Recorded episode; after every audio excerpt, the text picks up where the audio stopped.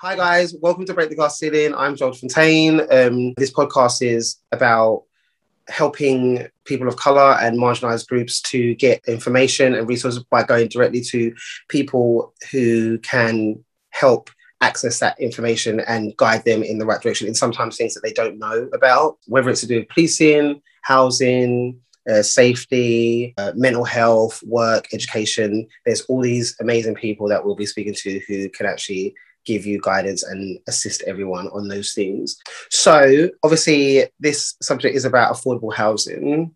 Um, and we're joined by Tim Cuts, Akil, and Rajay, who are all experts in their field and have a lot to say as well. So, we're going to go through the whole subject of um, affordable housing with them. And we've got loads of questions it's obviously a free for all, so everybody can actually talk. So if you want to ask something or you want to speak about something, don't feel like um that's not on the question. So uh, moving on, we'll actually just be like, yeah, let's talk about it, have it out, and go through it.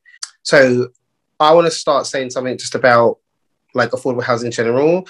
I personally feel like affordable housing is really interesting. I just feel like affordable housing is a funny word for, for me because I'm kind of like like affordable housing. Like it's a weird term, but for me, it has the idea of it doesn't make a sense if there's gentrification going around in the area and you're trying to you change everything, then there's no hope for affordable housing because I'm like, there's been the area has been changed so much and all these buildings come in. It makes me feel kind of like, oh, it's for only for people who can afford stuff, obviously, it's because it's affordable. But all the other people that have been moved to Kent or wherever they've gone, yeah, when was you thinking about making these houses that are now there affordable? Like, because if you were, why did you need to move all the people out in the first place? So I want to go and ask some of these questions and open it to the floor. So um, Akil has his hand up, so I'll let you answer the first question. Actually, I don't, I don't even think it was the first question. I think for more, it was just a thought. Mm. It's just that when I think about Elephant and Castle, mm. and I think in about general. Heygate, mm. and I like Elephant and Castle come in New York but I think I remember Heygate back in 2009 mm. when like it was me and my friends drinking on the park. And I'm not saying we were doing the right thing, but I, when I think about that and all the estates there, and I think, hold on, wait, where did all these thousands of people go? And then yeah. I look at it in this 2021, and I'm like, rah, this is a whole new place. This ain't made for me no more. And you see Sayers Street or wherever it is, and it's got all the like boutique independent shops and stores, and they're trying to make a community out of it, and they're trying to make it a little Elephant Castle village. I'm like, wow, but do not people from 2009 get to enjoy this? Mm-mm. And it's been 10 years, so I guess, and I guess not. And I think even if there was a holding pattern of what you do with the people when you move them out to bring them back, that takes serious thought and design. But nonetheless, it just makes me feel a type of way. Yeah, I feel like that Elephant Castle for me is the is the one that I see a lot of, like um, because they move very fast. As soon as I saw a Pret a Manger, I knew something was up. I was like, oh my god, Pret a Manger eh, across the road from Elephant Castle Shopping Centre. What for? And then slowly that Pret a Manger eh, and the housing unit thing next to it became the thing that was getting people to go and move into all these other spaces around X, Y, and Z. And now it is completely different. Yeah, like the estate. I, the thing I always say is that I'm all for regeneration, but I don't feel like you need to regenerate the people. Like you just need to regenerate the area to make it give it more accessibility for the people that are there as well. But I feel like Elephant Castle has just regenerated the whole everyone. Like there's no people there no more now. So when you go through, you look at all these places, you're like, oh my god, they're lovely and, and, and they look nice, but there's none of the people there anymore. And so that ties into with um, affordable housing and and what is affordable housing and who is it for? Is it regeneration or gentrification? Let's start with that question first. I know I was asking Tim about it before we were discussing because I was like, how do you design zoning and planning for that? But I think if we understand if it's regeneration or gentrification, then we can understand affordable to who. Mm. Because if it's regeneration, right, it's like, right, I'm regenerating, but I'm regenerating for the community that live here. And so what I'm going to design and put here is going to serve those community groups mm. in who they are today, but also who they have the potential to be tomorrow. When we talk about it as gentrification is, yeah, I'm changing up the area and I'm putting some nice things in place. and it will be affordable, but it'll be affordable to that person who lives in the city, makes 80k a year, has gone to university. That's not reflective of this community that, that's here today, and that's a different that's a different game. I also think allocations of these buildings are not, and this is now very political, and housing is political. But I feel like the allocations on these buildings are wild.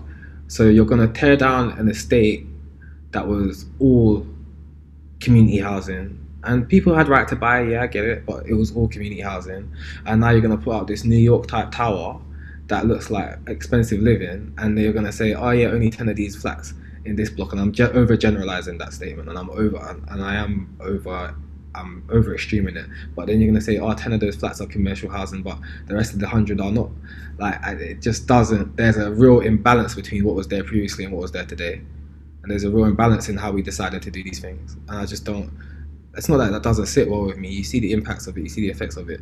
I don't think it resonates well with the community. Um, Joel, can I shall I come in there just from yeah. the um, council's perspective on on, on a, you know uh, what we what we think is affordable housing? Uh, and I think, I mean, you're right. It is a subject which is really confusing to people because you read in the press lots and lots of different definitions of affordable housing, and the government might have a definition, and it, people are people are it is confusing. Um, within Southwark, our definition of affordable housing is published uh, in our planning policy document, so in the new Southwark Plan um, and in other other planning documents that we have. Uh, and we say that affordable housing is a social rented housing. Um, so that's housing where the rent uh, is below or within the, the, the government rent caps uh, for uh, affordable housing and or social housing, and usually that's provided either by the council, so it's a council home, uh, or by um, a housing association. Um, and within new developments, we say that at least 25% of new homes um, should be should be social rented. Uh, and just to give you an indication of what that means in terms of rent, um, if you're in a social rented home, uh, the, the, figures I've got here from from March 2020, but you would be paying around 103 pounds a week uh, for a one bed flat, about 119 pounds a week for a two bed flat, and 135 pounds a week for a, a three bed flat. Uh, and they're allocated as well on the on the basis of need. So to access a social rented house, you, you have to be on the council's uh, housing waiting list, uh, and you'll be allocated homes according to uh, according to your, your, your, level of need. So essentially, um, uh, social rented housing is, is for the people who are who are most in need. And as I say, that that's the kind of emphasis within our our policy, saying that at least 25% of homes should be social rented.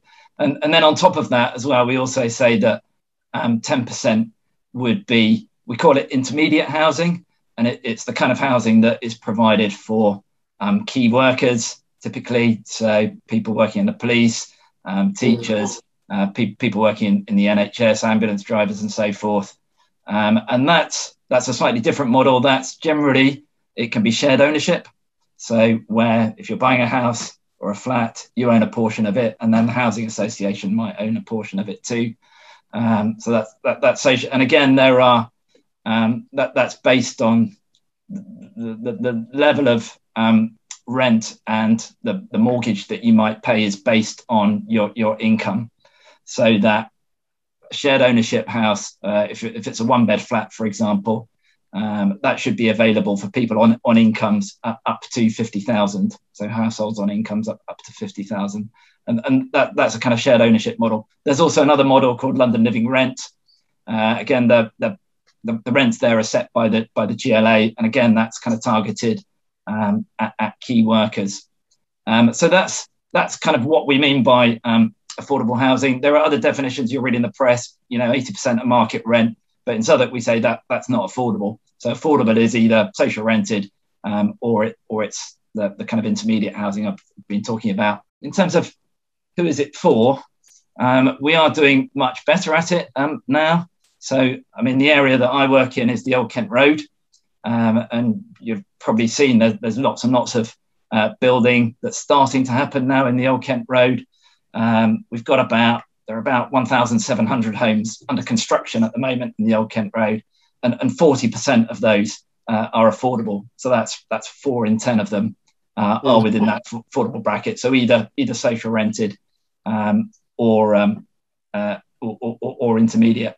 And they are, I mean, in, in terms of kind of meeting needs, uh, what we have done in the Old Kent Road is look at, you know, how many households uh, are on our waiting list uh, to look then at the social housing kind of delivery in that context, because of course, you know, these the people that we're building homes for, um, you know, this isn't a kind of an abstract thing, a theoretical thing. This is this is real people, uh, real, real real households. So if you look, for example, in the Old Kent Road uh, and the areas just around the Old Kent Road, uh, we've got kind of 935 people on the waiting list uh, who are looking for a one bedroom flat. Uh, we've got we've got 171 one bed flats, social rented flats, which, which, are under construction at the moment. That's about kind of 18% uh, of, of, the need. Um, but we're always thinking about yeah, who are who, who's going to be living in these flats because you know these are real real people. We've got, what we've got to be doing is trying to meet the needs uh, of our communities. So, do you think that that's something that the Southwark Council are like would implement to like roll out on all of the projects that they do going forward? Absolutely, and the way that that that we would um, uh, kind of approach um, an estate kind of rebuild um, has changed, you know, very very dramatically. I think over the over the last kind of ten years or so. Um, I've been working on two um, estate rebuild projects in the Old Kent Road. So one of them is the, the Tustin Estate, uh, and the other one is is the Ledbury Estate. Uh, and the starting point on both of those is that the kind of impetus for change and that kind of direction has got to come from the residents um, themselves. Um, and ultimately, um, there is a ballot. So in both the Ledbury Estate and the Tustin Estate, we've, we've held a ballot um, with residents because it's important that you know there is a majority of residents uh, who, who, want to go through this process. Um, and in terms of outcomes, I mean, I, I, you know, the bottom line is that that all of the social rented housing on the estate uh, would, would, would be re-provided. So everyone who's on the estate uh, will have the opportunity um, to stay there. In addition to that, obviously, you, have probably seen in the press as well that the council has uh, an ambition of building 11,000 new council homes, uh, and a lot of those new homes are going to be on estate rebuilds too. So in both the Tustin estate and the Ledbury estate, as well as kind of re-providing what's there at the moment, uh, there'll be a lot new, a lot of new um, council homes on on those two. And the way that we, I suppose, approach that rebuild again has has changed. So in certainly on the um, on the Tustin estate, what we'll be looking at is a is a phased uh, kind of rebuilding of the estate, so that people in the first phase um, may have to move off off the estate, and they, they will have a right to return. But thereafter, uh, we build one phase at a time, and so we can move people around the estate, so that you only have to move once, and so that uh, in most cases you don't have to move off the estate. And that's the way that we've been approaching it. In both the case of the Ledbury and uh, Tustin, there were very, very large majorities in favour uh, of, of that process of rebuilding the estate, provided, of course, that the council does re-provide for the people that are there, that people don't have to move, most people don't have to move off the estate, and that we're building a lot more council homes too. Do you find that this um, this process, like being different to what they were doing before, is it is it more positive like in terms of obviously because they want to make money as well so i just want to be real like they're not like just moving people around like mary poppins and something just for fun but they obviously want to make money as well but does this actually um benefit the council as well as benefit the community. So now they've realized, oh, raw, we can actually do this good thing and it, it actually helps everyone. And it also selflessly it makes us look like we're doing the right thing finally as well. I mean, I think I mean, the council, for starters, isn't isn't looking to make money out of these. The council doesn't make money. In fact, we can only do these these kinds of things with the support of the GLA uh, and with grant funding, for example, that comes from the, the, the GLA and the government.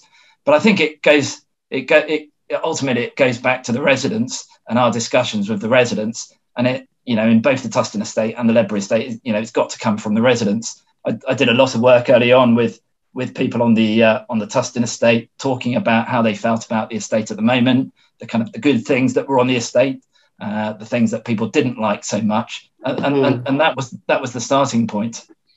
Um, but it's it's something that that's got to come from the from the local community and I think, I mean, we are very conscious now of the fact that, you know, regeneration has got to be in the context of what are the benefits uh, for the mm. local community. This isn't about setting up nice, kind of shiny new neighborhoods where you know new people are going to come into. This is about how can we, you know, make make it a better place uh, for our you know existing communities. And around the Old Kent Road, that's people living in the area. It's also people working in the area or kind of going to school in the area, for example. No, no, that makes sense. Um, Raj, you got your hand up. You want to say something? Yes, I, I really do.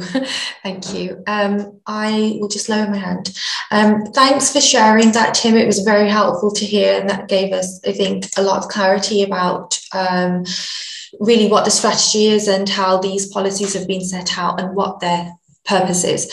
Um, what I'm interested to know is what informs these ideas and how, how what are the processes for ensuring that they're fulfilled in their purpose also.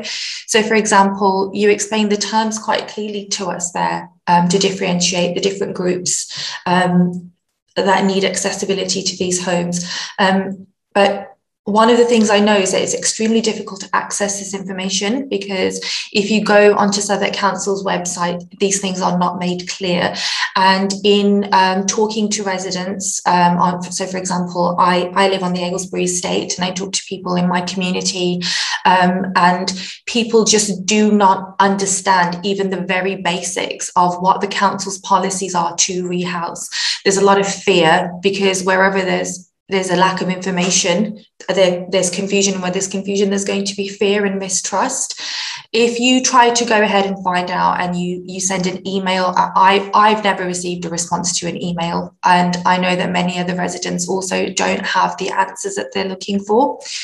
Um, I've also been part of meetings with some of uh, your colleagues that would be in the housing department and I'm, I'm really interested to know the policies that are set in place by the regeneration team and, and you know people like you doing a great job looking at how, how planning fits into that. How does that then work with the housing department? Because ultimately they make the decisions based on assessments. They take in the information from from people. Where are those um, policies being you know when you when it's two teams coming together where's the follow up do you know that those things are actually being implemented in the way that they were created to do so by by for example your department or your team? Because what i'm seeing is a real um, innovative way of working within the um, regeneration and planning teams. And i know that from the work that i've been doing on the peckham square project. Um, a lot of great intentions but i also know from um, dealing dealing with the housing department that actually there's still a very old school mentality there um, and some of the statements that I've heard being made from that team really contradict any kind of in, innovative ways that and this and I would class some of the things that I've heard amongst that department, not expecting you to answer for them, but important for this discussion, important for actually helping the communities that you're saying need to lead what happens to empower them to do it. We have to overcome some of the um, almost institutionalized ways of of people within Southwark Council dealing with residents, particularly social housing residents. And we need to start overcoming that that manner of talking to people as if we're doing you a favor and you should really just be grateful that you've got a roof over your head because unfortunately that's what I'm hearing and that's what I'm seeing. Um, the other thing that you mentioned was about talking to people on, on the estates that you're, you're, you're working on, and, and that's so important and i'm glad that you've done that. But i also want to talk about how um, as somebody who's an ethnic minority myself i know that if somebody comes to engage with me who i know will understand my experience if i'm vulnerable and i share what i've gone through or what my family are experiencing i'm a lot more likely to talk to somebody who i feel will understand. And so i wonder in the teams that go out and do the work so for example i went out and i headed the community engagement for peckham square and i went out as a woman of indian heritage talking to other people. And i heard stories and experiences and and i when they came to me i had a context for those stories. I had a context for those experiences because i was able to relate. However um, you know, if I didn't have that, some of the stories that I received, I wouldn't have been able to translate them appropriately to like in in my case for example you know project officers and managers that i work with within southwark council there is a translation that has to take place of information on both sides. So some of the policies that you've given, they sound they're so exciting. It's hard to sit still in my seat because I think, yeah, that's wonderful. But if they're not being translated to the community in the right way, or the community's feedback is not being translated back to you and your team in the right way, we're not going to really get the maximum benefit. And so I'm really interested in us bringing to the table um, how how we're going to get the integration of, of policy and practice, practice and, and praxis, you know, theory and praxis. And I hope that over the course of this discussion, this is something we that we're able to address. So those were some of my thoughts as you were as you were speaking. So thanks for letting me share. It was really interesting, uh, Rajay. I mean, I think the kind of two things I think that would be really good to talk about there. I mean, one of them is is, is our relationship with with the housing department. So yeah, I work across the kind of planning and, and, and regeneration divisions. Um, on I mean, certainly my experience in the in the Tustin estate uh, is that we work very very closely uh, with colleagues in housing, so we're effectively one team. Um, the, the I suppose the in terms of what's kind of driving our assessment of of need, one of the first things that we did on the Tustin estate is is an assessment of of housing need, uh, and that means going around and knocking on every door on the estate to talk to people. So we've had a team of people on the Tustin estate who have knocked on every door on, on the estate to talk to people, um, to try to answer their questions, to try to kind of understand what their aspirations are uh, for their estate, for their home, for, for, for their community. So, so that has to be the that, that has to be the start of it, actually just talking to people. Yes, we can do surveys and we can do um, you know, uh, online surveys and things like that. But you can only pick up a certain number of people, a certain proportion of people doing that. You know, that it, has got to go right down to door knocking uh, and and talking to people face to face because that's when you start to kind of build up relationships and start to kind of understand the, the, these things in more depth. I mean, I mean, in terms of the the diversity of our teams, um, it's some you know we are looking to diversify as a council to make sure that as a council and our workforce does uh, reflect um, the community that we're working in. And we're also thinking as well about the people that, that are working for us. So, for example, I've, I've been working on a couple of big projects on the Old Kent Road. One of them is around, well, they're, they're both on land that the council owns. Um, so, one of them is the it's a PC World site on the corner of Old Kent Road and St James's Road. Don't know if you know that site, but we, we bought it a couple of years ago and we bought it in order to provide new council homes and to provide new kind of uh, workspace. But when we were when we were thinking about um, who we might commission to do this, uh, to kind of design the, the, development, I suppose one of the things that was we were conscious of that um, it needs the, the, team that we pick needs to be reflective uh, of, of, of people in Southwark. And all too often in, in the past, I suppose the council has gone to, you know, a large you know, architect or designer, for example, that would have designed schemes kind of all over London and all over the country. Uh, but that's great. But we wanted to do something differently here. And we also wanted to, thinking about the kind of diversity of uh, people working within kind of built environment professions. So thinking about how can we encourage you know more people from black and asian minority and ethnic backgrounds to get into architecture to get into design to get into construction so one of the things that we did on um, PC World was that we said we wanted a collaboration. So we wanted to see kind of local SMEs and ideally SMEs which are so small, you know, small businesses and ideally small businesses which, which are owned or which are, you know, significantly kind of owned by, by, by, by yeah, people from Black and Asian minority ethnic ethnic communities. And on that side, we, we have done that. We've got we've got a really nice combination of uh, practices working there and I think that's you know the the, the, the kind of reception that those teams have had then when they go out and start talking to people uh, has been very different, I think, from from the way that's happened in the past. Um, so no, I think you're absolutely right. You know, it's important to think about, you know, who who are we employing and, and, and who is going out to talk to people. And the more diverse we make it, generally we find people can respond more positively um, to those teams. Yeah, thanks for that, Tim. Because, um, you know, I so you mentioned you know you are essentially one big team so i i know from having um, some people come and knock on my door um, and, ask about our experiences um, one of them said to me and i quote her um, that she uh, she wouldn't she wouldn't want to live on my estate and she wouldn't want to raise a family on my estate so, with the most respect, him, if those are the kind of people that you've got going out and knocking on the door when they talk to people who live on an estate, probably not going to get the best uh, dialogue and the best relationship being built up. And that's not to that's not to downplay what you what all of the good work that's been that's been done, but this is the reality of what happens on the ground. And I think that until that is addressed, until there's a very careful way of bridging the gap so people who I would class as frontline workers that are employed by Southwark Council or at least are instructed by Southwark Council, who then go to talk to the community. There has to, you know, they have to be very carefully recruited. They have to be trained also, I think, in going to bridge gaps because there's there's there are real gaps and there's real animosity that exists and there's and there's mistrust. And to to address that and overcome it, it's going to take um, really good dialogue. I think that's what I think heals communities is when there's good dialogue um, and there's openness and there's honesty and and both and anybody who needs to is willing to put their hand up and say oh, we didn't do that in the best way.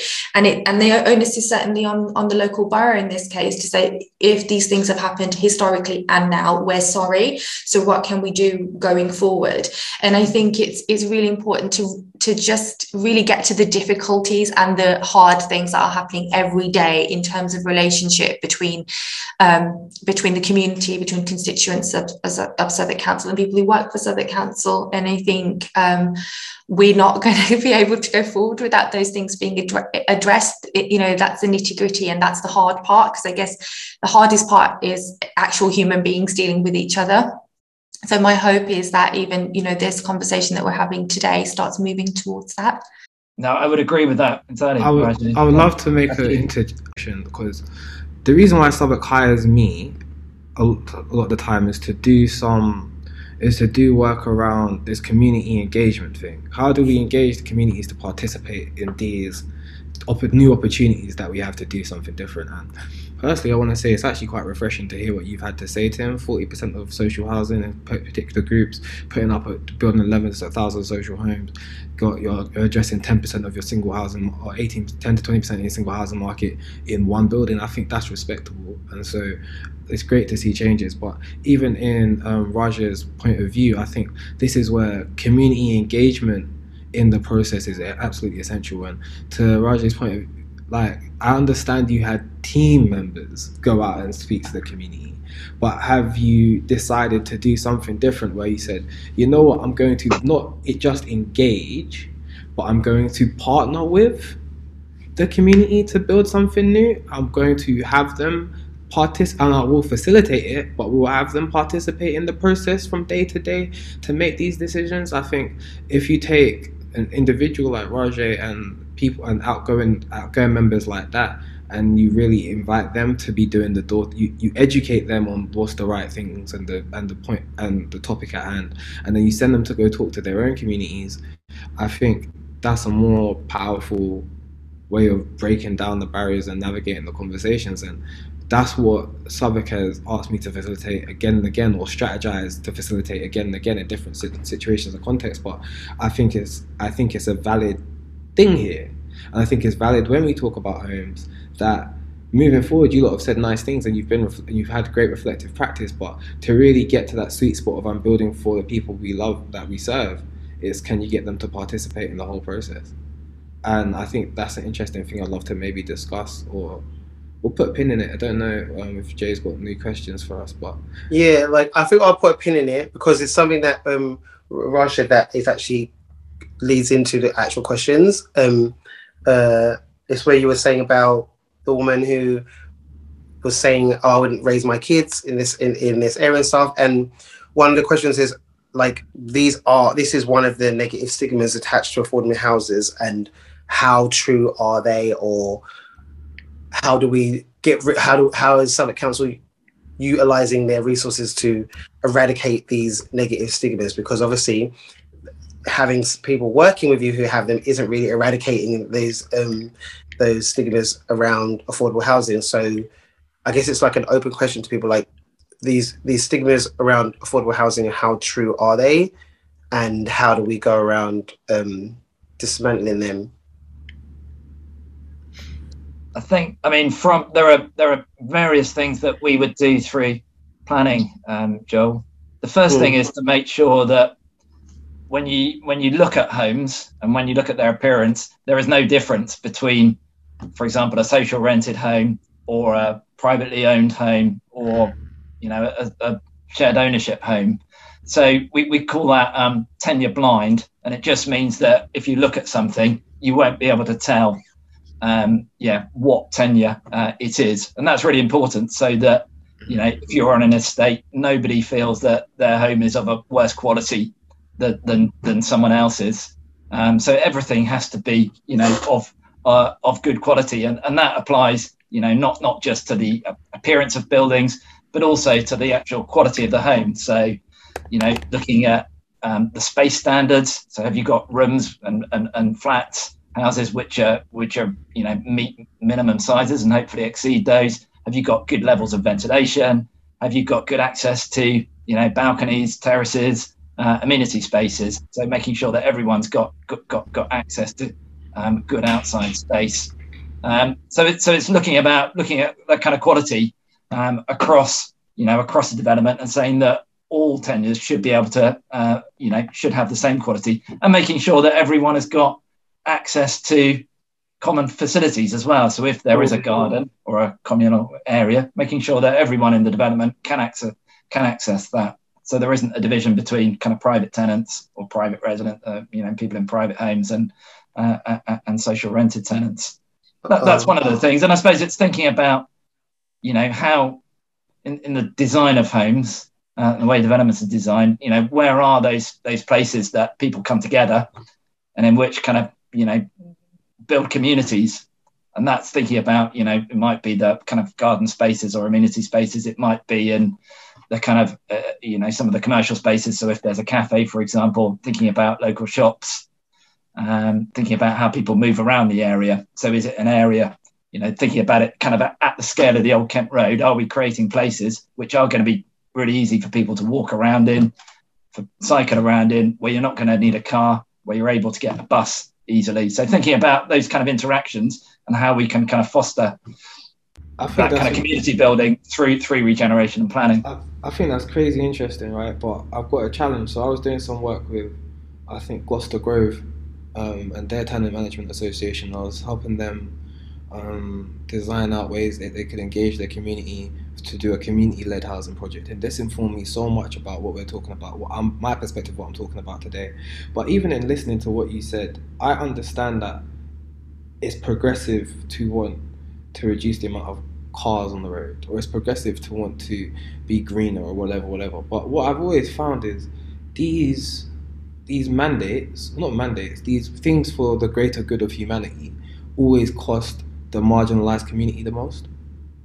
And so when we're talking about even going green and reducing the amount of car spread, it's like, hold up, but wait, but these are probably the people that are doing your Amazon deliveries. These are the, probably the people that are in those types of employment where they need to drive every day. These are, and you might call them key workers, or you might call them whatever um, term or phrase we use to uh, identify their hidden work within society. But like, those are the people you're going to be affecting when you do that. And my question is, what does the accommodation look like? for understanding that big shifts in society affect marginalized communities the most. Because we're at a real crossroads here that we haven't been at in a very, very, very long time, and now we're having a great opportunity to do so many new things differently. And as you can, as you described him, we most definitely are. But like, as an instigator of trouble, my question to you lot is: what and it's not even trouble it's instigation of my, as an instigator of inclusion my question is what are you looking what you, what's being done for those people? How are we identifying and creating infrastructure and lived experience and, and livable homes to support those people? Because otherwise it's just it's more the same. And uh, to be practical because i think i talked around the point my example is my uh, there was a we had a resident that was a part of the discussion and he was like, "Yo, I drive every day for work, every day." But yet still, you've removed all the parking outside my house. You encouraged me to take a bus, and I have to park three streets down the road and pay exorbitant road parking on the road fees, and that I can just about afford. Because you've just taken away the car parking space outside my house, and it seems small. It does. Mm. It seems trivial. It does, but this is someone's life and livelihood, and someone you're paying rent. And so I just want to understand how we accommodate for situations like that, which don't fit the macro trends of the world, but do impact the small people. No, you, I mean you're right, Akil. I mean, parking is always a, a, kind of controversial issue. I suppose what what we need to do is kind of balance, you know, people's needs and, and what they would like to do with kind of other considerations. And I suppose chiefly at the moment, that's climate emergency and the fact that we've got to try to um, reduce uh, carbon emissions it's also a fact, I suppose, that in London, you know, the, the population is growing, and somehow we've got to try to um, reduce uh, reduce congestion uh, and reduce poor air quality because cars, obviously, you know, they're they're polluting too. But I think you know we understand obviously that you can't you can't just reduce car parking on its own. You've got to deliver lots of other things which are going to support local communities. And that's, for example, you know, is there a really good school that I can walk to uh, or cycle to with my kids? Are there very good parks locally so that I don't have to get in my car to go to a park? There's a park that's you know just down the road that I can walk to. Um, how, how do I get to work? You know, is there a good bus network? Are there kind of safe cycle lanes, for example, so that if I live on the Old Kent Road, I can cycle down to Peckham, I can cycle up into uh, into central London. So it's kind of it's it's looking at all of that. It's not just taking away car parking spaces, but it's thinking about the infrastructure that that that people you know that, that people rely on. Are there shops around that i can that i can use that i can walk to? Are there good supermarkets? I mean one of the things that we found most consistently in consultation on the old kent road is that people tell us that um, you know the, the old kent road itself the, the kind of supermarkets are pretty scruffy. There's a lot of wasted space in the car parks but actually people do value the supermarkets and they value shops like b&q because they use them. So it's how can we kind of retain the supermarkets? How can we retain shops like B&Q or like Pets at Home, which are really popular locally and people are uh, and people are using. So we don't want to kind of push that kind of stuff out. We've got to try and keep that stuff because that's the kind of stuff that people are relying on uh, locally.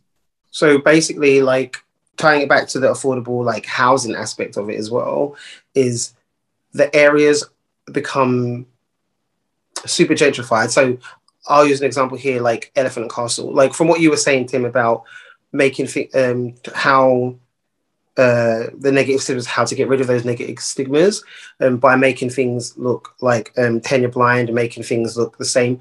Is this something that they will do like after places are done or during? Because in Elephant Castle, there are houses that are across the road from other ones. These houses are council houses because one you can tell because they have all the bins outside so they have all the green bins. The other side there's no bins. Um, they have all their windows are open you know they have no blinds no nothing. This is how you know these people have no idea which area they're in because i'm kind of like you have no blinds you have nothing. This creates already uh, also from that point onwards around as well those space areas that are like places to see it and places to do stuff. There's metropolitan mercato but it's all the people that are going there are all the people that have been moved in. No one in the community is going to these places. Like from I had my studio there, the people would go there because it was just there. They would never go there otherwise because they're not part of it. And they're like, this area doesn't feel like I don't go there because I feel like I don't even want to sit down there because you sit down and see people sitting down reading books and stuff, reading um, I don't know what they're reading, Shakespeare, whatever. But it just makes you feel like I'm not supposed to be here. If kids want to go around in that area, they would never be in that area anymore. So they take away stuff, but then make it difficult for the people who are already there to continue to to um, thrive and kind of just be and exist and whatever. So, like Akil was saying, they take away those areas where they're like, oh, it's making it green so everyone can cycle and stuff. But then the people who need that stuff can't work anymore. So, so it's kind of it's kind of like, does it? I feel like the council need to. This is why I always, this is why I was always asking for. This was my very very first question before we got into quote unquote affordable housing. Who's it mm. for? And is this regen is this regeneration or gentrification that like it gentrification can also be you can also do gentrification through microaggressions. And the microaggression might be I'm removing your car parking space. And so I'm removing your car parking space even though you drive to work and now you can't now you have to park three streets away as far as I'm concerned you think that's the big system coming to bite you and you, this thing's all meant to be nice but you've actually just made my life two times as hard. Like and if we can identify what's what or if not even identify what's what again I'll go back to communities being included and participating and partnering in the process of development, not just engagement. And it's not just, and I want to move away from consultation to really collaboration and stuff like that. Because when it's consultation, I've done it and I'm telling you I'm doing it. When it's collaboration, when it's partnership, when it's engagement, when it's more than that, it's I get to push back and I'm not breaking your plans by pushing back. I'm just telling you, giving you feedback and I'm helping and I'm trying to help you reimagine this space that is more suitable for me and my community. And I think that's a different. It sounds a very. It sounds like a very subtle shift, but I think that can yield quite quite astounding results, especially on scales like the one we're talking about. If that makes any sense. And mm. until we can identify these things about what's going to cause the problem and what's not going to cause the problem. We're stuck almost. So I say we start, but I say we start and change today and maybe who we're talking to in the process. And I understand you're talking about choosing the, the right architects and so on and so forth, but then you might be met with the commercial problem of a tiny architecture firm might not be big enough to take on all that work for that period of time. And so how do you navigate, how do you get the best of both worlds my opinion on getting the best of both worlds to create these spaces for affordable housing. I know we haven't spoken about the affordability of it directly as such, but we're talking about more the things that the factors that impact it. Is what does it take? And how much additional funding, or what process do I need? Do we need to adopt to really get the community in the room on decision day? Um, and I think that's a real, it's a real powerful question for me, anyway. Mm. I mean, yeah, Akil, I mean, thinking about the way that we engage um, with communities in it, not just kind of consulting people, but actually kind of in that process of development uh, is, you know, is an interesting issue. And I'm sure that there's tons of potential here for improvement and for, for change. I think we, we have started that. So, for example, again, in one of the projects um, that I was in in the Old Kent Road, not only did we talk about the kind of practices and we wanted to be within the design team, but then we also got a, uh, a local group called the Southwark Young Advisors to help us actually kind of procure that uh, and commission that team. So they were part of the interview panel. Uh, they we didn't kind of restrict them or say what questions they, they could or couldn't ask. They could ask any questions that they wanted. And these young people, kind of between the ages of 16 and, uh, uh and about 24, just kind of living locally around Old Kent Road and Peckham. But we we kind of gave them a you know gave them an opportunity to be part of that process, which not only then kind of brings some community involvement into the start of that process, but it's also really good for the young people involved because it gives them confidence and it helps kind of build build build skills. Uh, I'm working on another another project in um, uh, over at Bramcote Park, uh, which is just near uh, uh, Verney Road and Ilderton Road, and again, what we're really going to be really interested in there is involving residents in actually uh, choosing a design team and then obviously kind of co-designing that space with, with whoever we select. So you're right. I mean, there's tons of, I mean, there's tons of opportunity for the council to kind of improve in the way that the way that it's actually involving communities kind of in, in the process and, and not just kind of talking to them or asking them what, what they think about it. And hmm. we're at, I believe we're at the start of that that next quote unquote frontier. Because look, you've got the data back. You've heard ten years off of complaints. You've now got forty percent housing being built um, in the in, in up and coming buildings. Great. I'm I'm not even being sarcastic. I think that is great. Um, but now I think your next frontier is exactly that. Like, and even when you're doing that, it's fun that you've got kids involved because kids are the future. And by the time these things are built, they'll probably be young adults and so on and so forth and I appreciate that. But I'm also I also challenge you, and I say challenge because I understand these are future works. But I also challenge you to hear voices that you don't usually hear. What's the voice of that person who's disabled, whose life is now different? What's the person? What's the voice of the person who doesn't have immigration status? What's the voice of the person who because there's a few, there's a lot of people that don't have immigration status living in the borough we're talking about. Um, what's the voice of the person who is elderly and is going to be even more elderly by the time this thing is finished? What's what's the voices of those people? Because I feel like those are the people that participate less in council activity. There's the people that participate less in um, what's the word central organization type activities and I think those are the people we really need to hear. What about the people that don't speak English as a first language? I think Southwark is predominantly more minority groups than white. Like, all those things are so present and so real that I just don't think we. I feel like there's um, a lot of stuff in there that is kind of like to to digest. to, to, I don't think we're going to get any of that in this I'm one sorry. now. But um, uh, Ra- uh, Raja, you put your hand up to say something as well. Yeah, thank you. I think you know um, this is it's so vital to address that um, actually we're talking about affordable housing. Well, a lot of the people that need to have affordable housing or any of the other subcategories within that that Tim shared earlier, based on needs and need assessments one of the reasons sometimes people find themselves in those places is because they may have a learning disability, they may have care and support needs.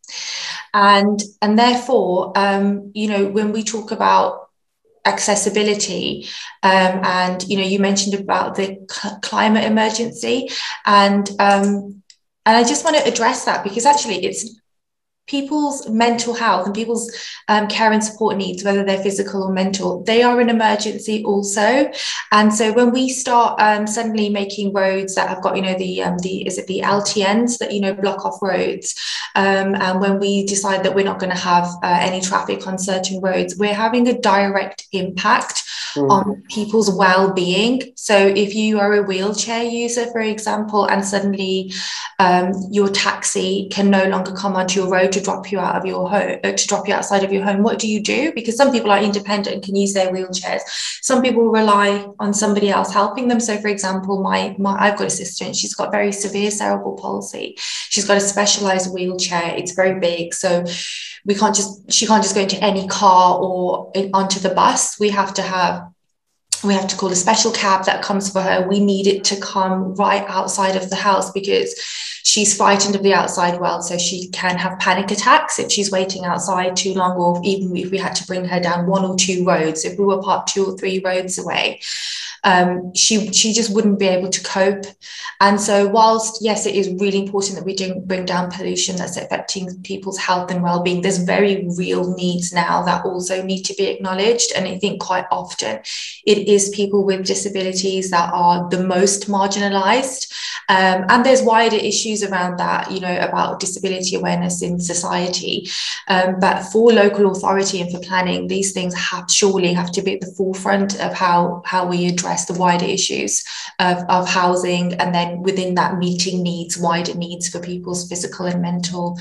Um, it's not even well-being. At the first, it's physical and mental survival, and then it goes into well-being. So I think it's just important to share that.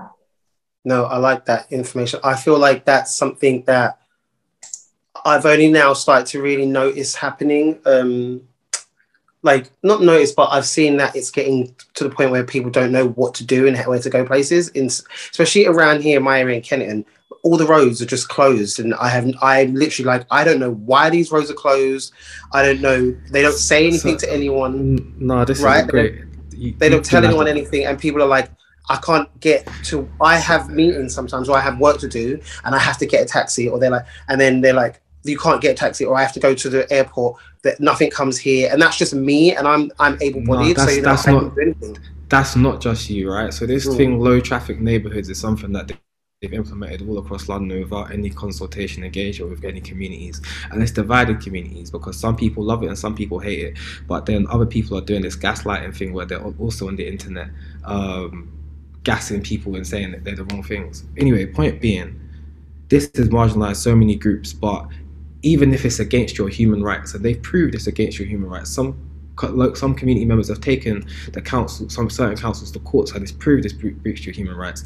They've said because it's for the greater good, we're going to breach your human rights anyway, and that usually happens to the marginalised community. So I live on a road in Lambeth, and uh, the southern part of the road is the more affluent part, and the button's closest to the park, and so on and so forth. And the northern part of the road is the poorer part, and my house is slap bang in the middle. But I can tell you, they've locked off my road. The affluent people now don't have cars coming down, but the poor people do, and I think mm. that's crazy. But access, in terms of access, there's loads of people on my street with disability needs that now can't get the support they need. Their carers don't come to care for them anymore for the extra 15, 20 minutes. If it's a, if it's a, if it was only a half hour stop to just deliver this person a meal, check if they're fine, and check if they're taking their medication, and that's taking 20 minutes out their slot just to get to them, they're not getting care no more. I promise you. Mm. And it's stuff, it's implementations like that, implementations that I guess this is not housing, but this is an example of lived built environment and how built the selection, the choices we make upon built environment are so important when you do stuff like that, when you make implementations like that, you genuinely turn up someone's whole life upside down. I don't think the people and um, all people do is just look at net effect, and the net effect is really just displacing traffic to somewhere else. The traffic hasn't mm. just evaporated; it's literally just been displaced to somewhere else, to someone else's street, and now someone else's street's got double the traffic your street has, and mm. you have got zero. Like it just decision making like that is terrible. I'm saying. I think I think that's part of like the. Oh, Raj, you got your hand up here. Go on. Thank you. Yeah, I just want to say also to go back to we talked a lot about consultation, community consultation, um, and my experience, particularly again going back to the Peckham Square project, is that yeah, there are a lot of people that will come forward and say what what we care about is climate change. We care about the climate emergency. When I those are people predominantly white middle class people that are very good at engagement. They know exactly what to do. Before we'd mm. ask them to come to us, they were already emailing us to let us know that they had a mm. view on exactly what we do with Peckham Square. But when I was going out and doing the part of it, community engagement that to me is real community engagement, when I actually go out into the community rather than expecting people to come and see me at the office or come to a consultation Zoom.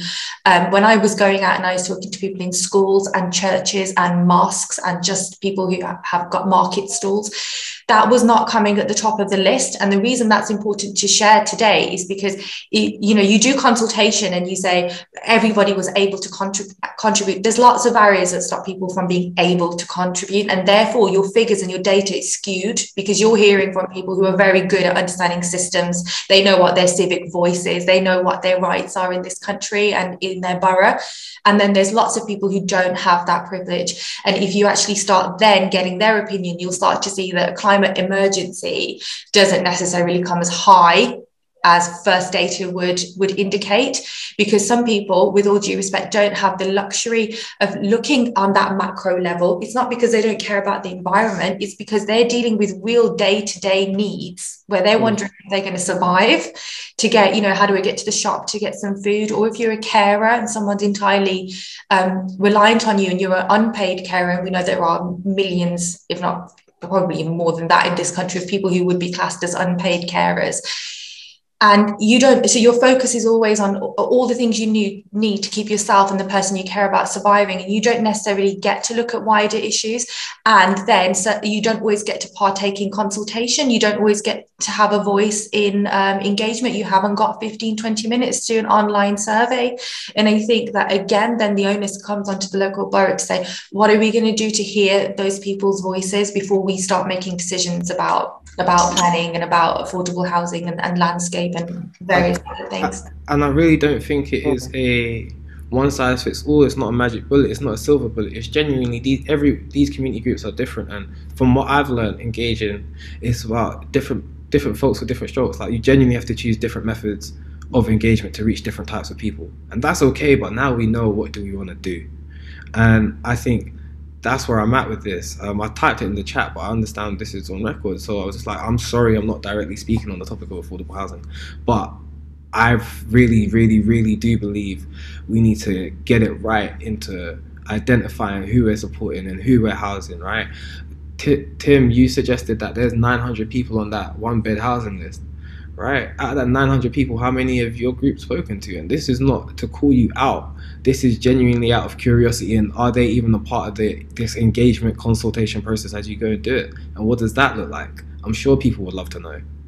Uh, just to um, yeah, um, pick up on a few few of the points there, um, uh, Akil and Raji. I mean, you're absolutely right that we need to be better at kind of understanding how we're impacting on different groups when we are making decisions like low traffic neighborhoods. Um, of course, you know, we, I'm sure we can be better at that, and we, we, we need to be better at that. Um, and I, but I think you're also right, Akil, that um, there isn't often the fact that different people have got quite strong views on this reflects the fact that there isn't really a kind of a right and a wrong way of doing it.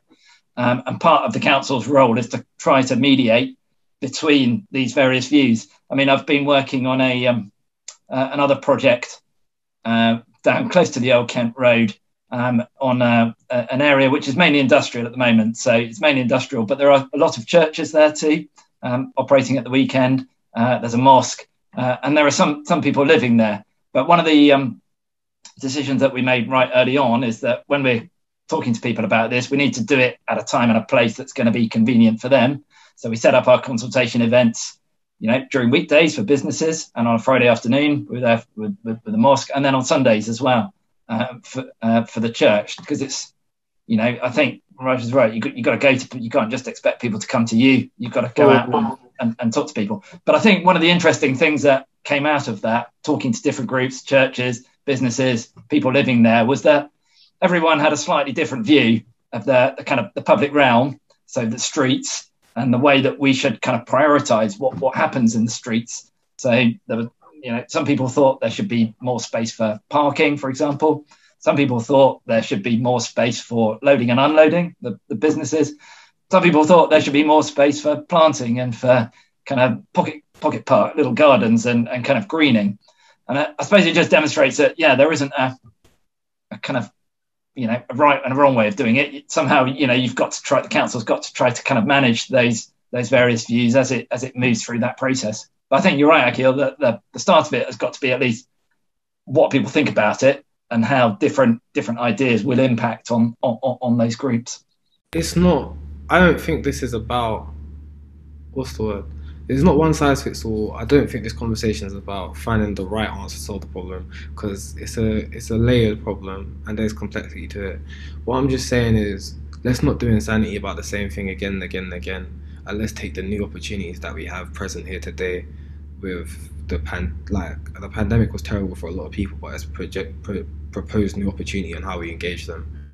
Um, the new opportunities of you learning from years and years of data and regeneration to do what you've done today. Like it's just a new opportunity as far as I'm concerned. I don't want to miss this one when it comes down to making the right thing for the right people because I think the world is disenfranchised from the same old crap. And I just don't think that's we don't need any more of it.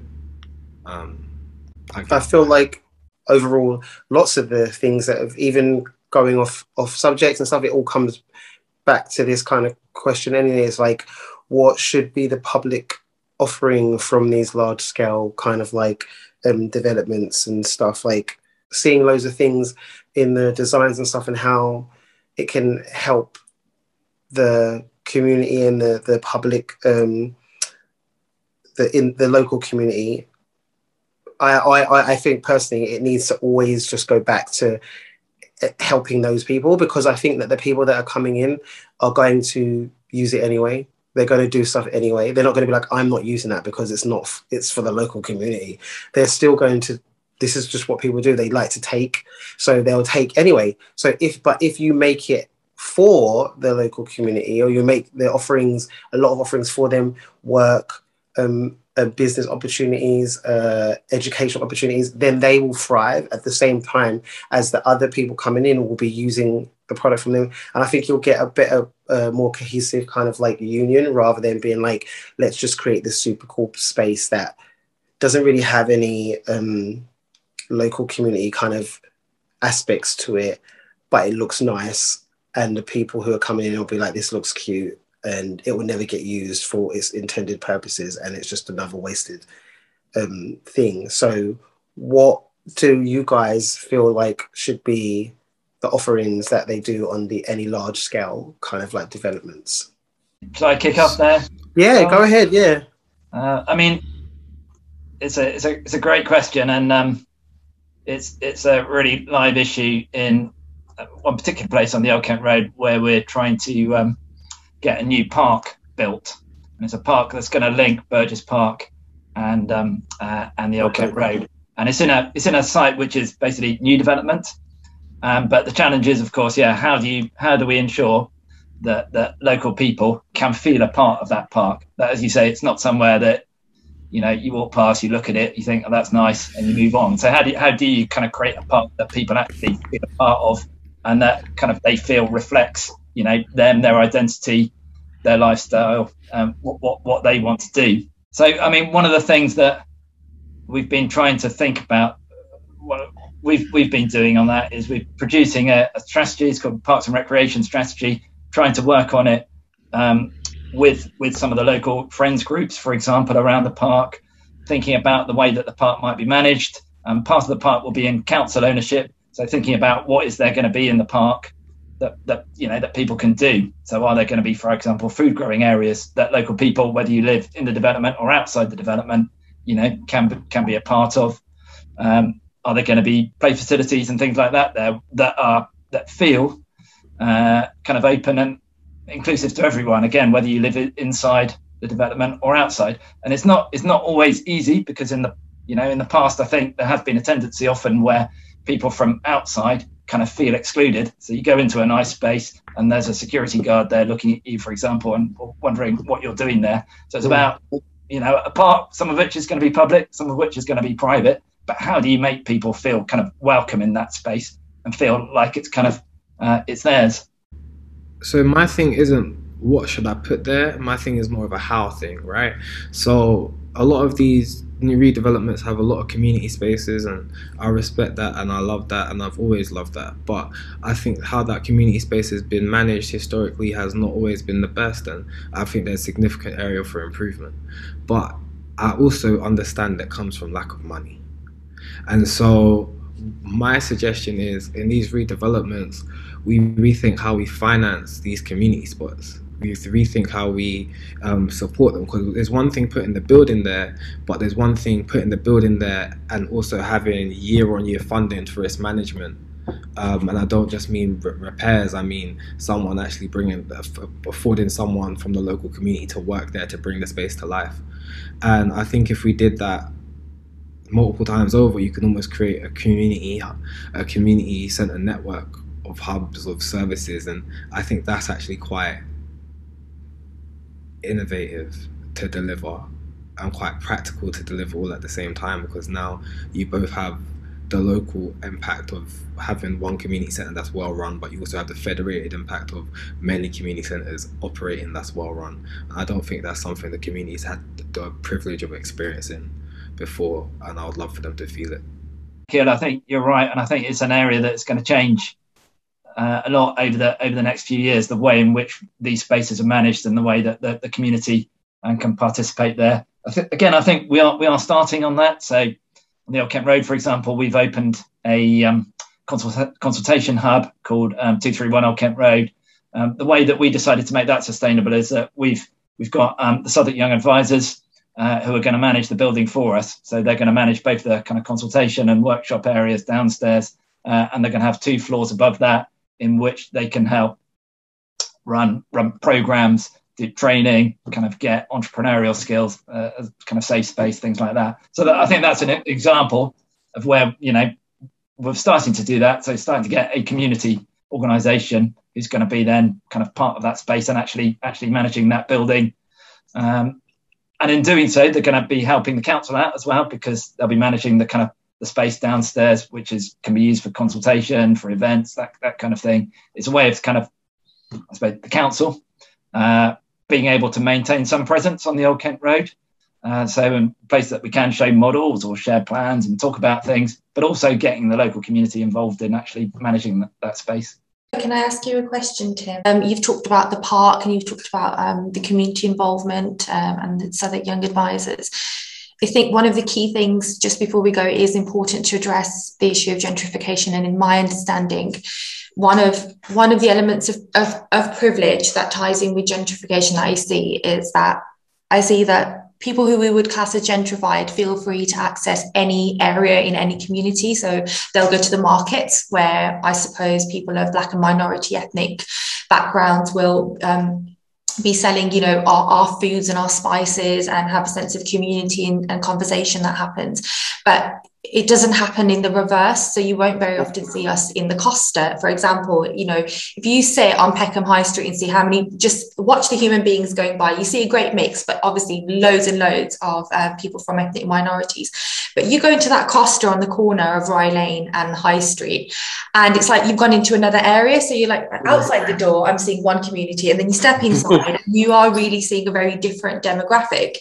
And I think that so the real way and my, and my understanding as well of, of of how how to manage you know planning affordable housing areas basically in development. I'm sorry if i don't have the right key terms. I don't i don't work in um, in this arena. But i think one of the things is managing the commercial aspects well to ask the people who already live here and this is the great thing about the old kent road. Yes you have got b&q and you've got mega me, mega supermarkets but you've also got loads of tiny little shops that are mm. small and micro um, level businesses run by all sorts of different ethnic minorities. That means that the old kent road is always still an accessible space to us and it's an area that we feel we can take ownership of. And i think allowing that level of ownership to come from the people who already live in the existing area is the key to battling gentrification. And what i'm wondering is that although i've heard some of the lovely things that you're going to be doing on the old kent road are you going to manage that commercialization so that as it develops and develops we're still going to have those lovely little cafes you know lebanese cafes and you know african takeouts or um, or is that going to slowly slowly start disappearing? Because if it if it does then the community is going to go also. No i mean raja i mean i really hope that those kinds of places you know are sustainable and can benefit as well from the change and kind of new people you know increased population uh, within the area. I mean thinking about the commercial space one of the things that we are trying to do, and it's not always easy, is ensure that, that if there are kind of existing businesses who are based on a site, that they've got the opportunity to stay on the site or they can be relocated um, locally.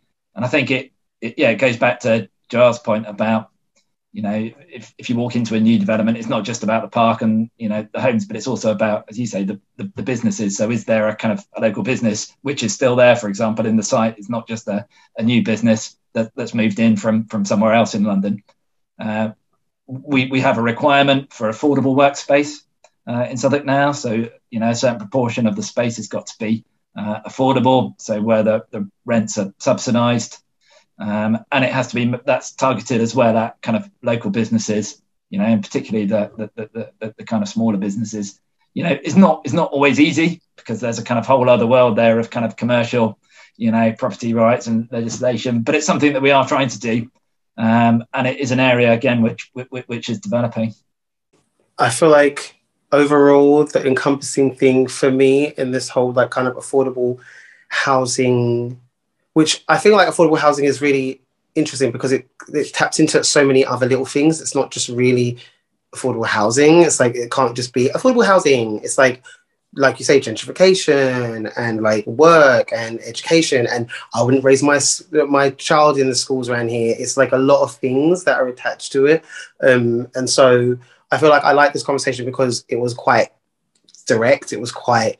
It was very much to the point. Like the and um, Tim, gave us loads of uh, things that are going on, and I I I'm quite a person that I'm like kind of like okay, cool I'll see when I see, and then when I see it, I'm like, okay, cool. You, you is, is exactly what it is, and so the fact that you're even having those things happening, it's it it is a positive.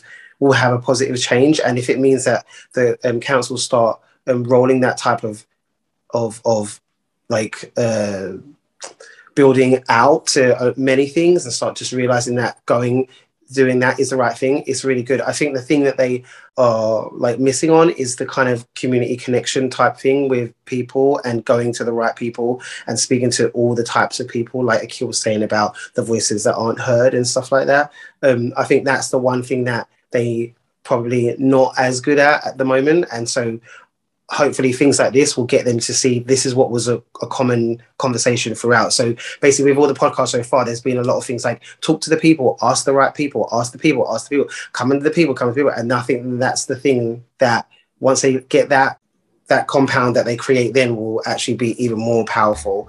And um, yeah, I'm hopeful. So, I'm hopeful for that too, because and I really, I really love the fact that that's a common theme between all of it, because it shows something in itself, right? Mm. It shows that we've advanced to a stage in society where we have the processes. It's no longer about a technological advance to solve an issue.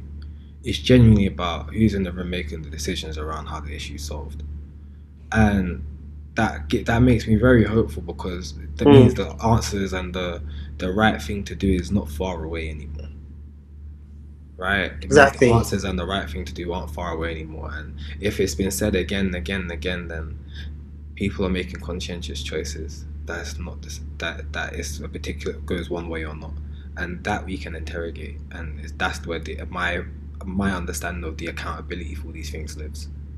Now, mm. because if we know these things and if it's been said again and again and again, why are we not doing it? And I think that's a very simple question. And it's a very itchy question that you can't run away from. No, exactly. It's literally straightforward. And I think that the more uh, uh, and now that you start and once you start doing something to do with like affordable housing or um, finding the right people to work on the things to, so that knocking on the doors is the right person that isn't going to say something funny um, once you start doing it and then you've done it you can't really go back so that's the side where in my mind i'm like oh i'm quite hopeful for stuff after because you're doing it already. So obviously it's a bit weird for you to make all of these changes and then to be like, now let's go back to the original format, which didn't work anyway. Let's just use this format, which seems to benefit all. And I think COVID helps us with that because it's made us break away from so many previous ways of doing things that we actually have to be different in this one. Mm. Exactly. If we have to be different, then we might as well be different in the way we, what we're talking about instead of being different in a way that's worse. That's my opinion. No, um, um, I, I really enjoyed this chat with you guys today, actually, because everybody was very frank and and to the points of all the parts of what they were speaking about. Tim, you had loads of like stuff just to say, which was really cool, and coming out with it. And Raja, you're always really cool. I feel like you just come and say stuff like in a really like you're like me, but you've got better words. and Akil, you're like a dictionary of of just knowledge and just stuff. And you you know everything that's going on which i love because it's like the grassroots ear to the ground. You know what's going on you hear it and then you come up and you're like this is what the hell it is yeah? So i'm I, i'm hoping you we see some more changes. We've got more podcasts to do. Um uh yeah and i'm hoping that we start seeing more changes happen with Southwark Council. I feel like next year is going to be a year of like this type of vibe like just you have got this is it now. Because in terms of like with um social injustices and stuff like that i just feel like everybody overall is bored of it yeah? They are tired of the, the the status quo. They're tired of just like having to scream things from it like and having no one listen anymore. So i don't think that the people that want to keep that voice silent have much power anymore. So it's kind of like people are now having to get information, like Beyonce said, or get out of the way because it's like you have to start just letting people build for themselves and and and assisting the people that you've not been helping you've been actually taken from for the longest time. So let's see what the next subject is next time, see what we're going to talk about next, and see how shady we can get to the Southwark Council. So, jokes, how, no, how much we can. No, but, but facts, right? As much as I know this is made at making these topics accessible for the local mm. community and people out in the world or whatever, what I'm trying to say is let's not be blind to it this time like we have been all the other times. And I'm trying to say that on the record out loud on this rec- on this recording so that no one can say we didn't know. Like every person who carries a senior position in Southwark Council needs to listen to this this series. Mm. I want it almost mandated, and I know it's not possible, but I'm saying it on record because I feel like if they don't listen, what's the point? I, it's not even a what's the point. As I said, it's just now you've got time to change, and I don't want to see you fail in your career. So just listen. And mm. I think it's now that deep, and I think that's I I, I think when we say these things, uh, we always sound so altruistic. And it's nice to sound so altruistic of do this for the people because it's the right thing to do. And so I believe a lot of these behaviors that we've discussed today have to be incentivized meaningfully with the council to turn around and say, if you don't do this, you don't progress. You don't get the raise. You don't do these things. And from the craziness Southwark Council Southwark councillors in Southwark Council have done, I also feel like there needs to be more of a accountability system to make sure that these people don't go derailing public affairs for their own benefit. Mm. Um, because I feel like that's a huge risk being in such positions of power. Well, let's see what Southwark Council's going to do. And on that note, I'm going to say goodbye. I hope to chat with you all again. Thank you for coming, guys. It was lovely. Enjoy the rest of your week, and hopefully, a bit of sun comes out and doesn't say this great. And have a great day. Bye.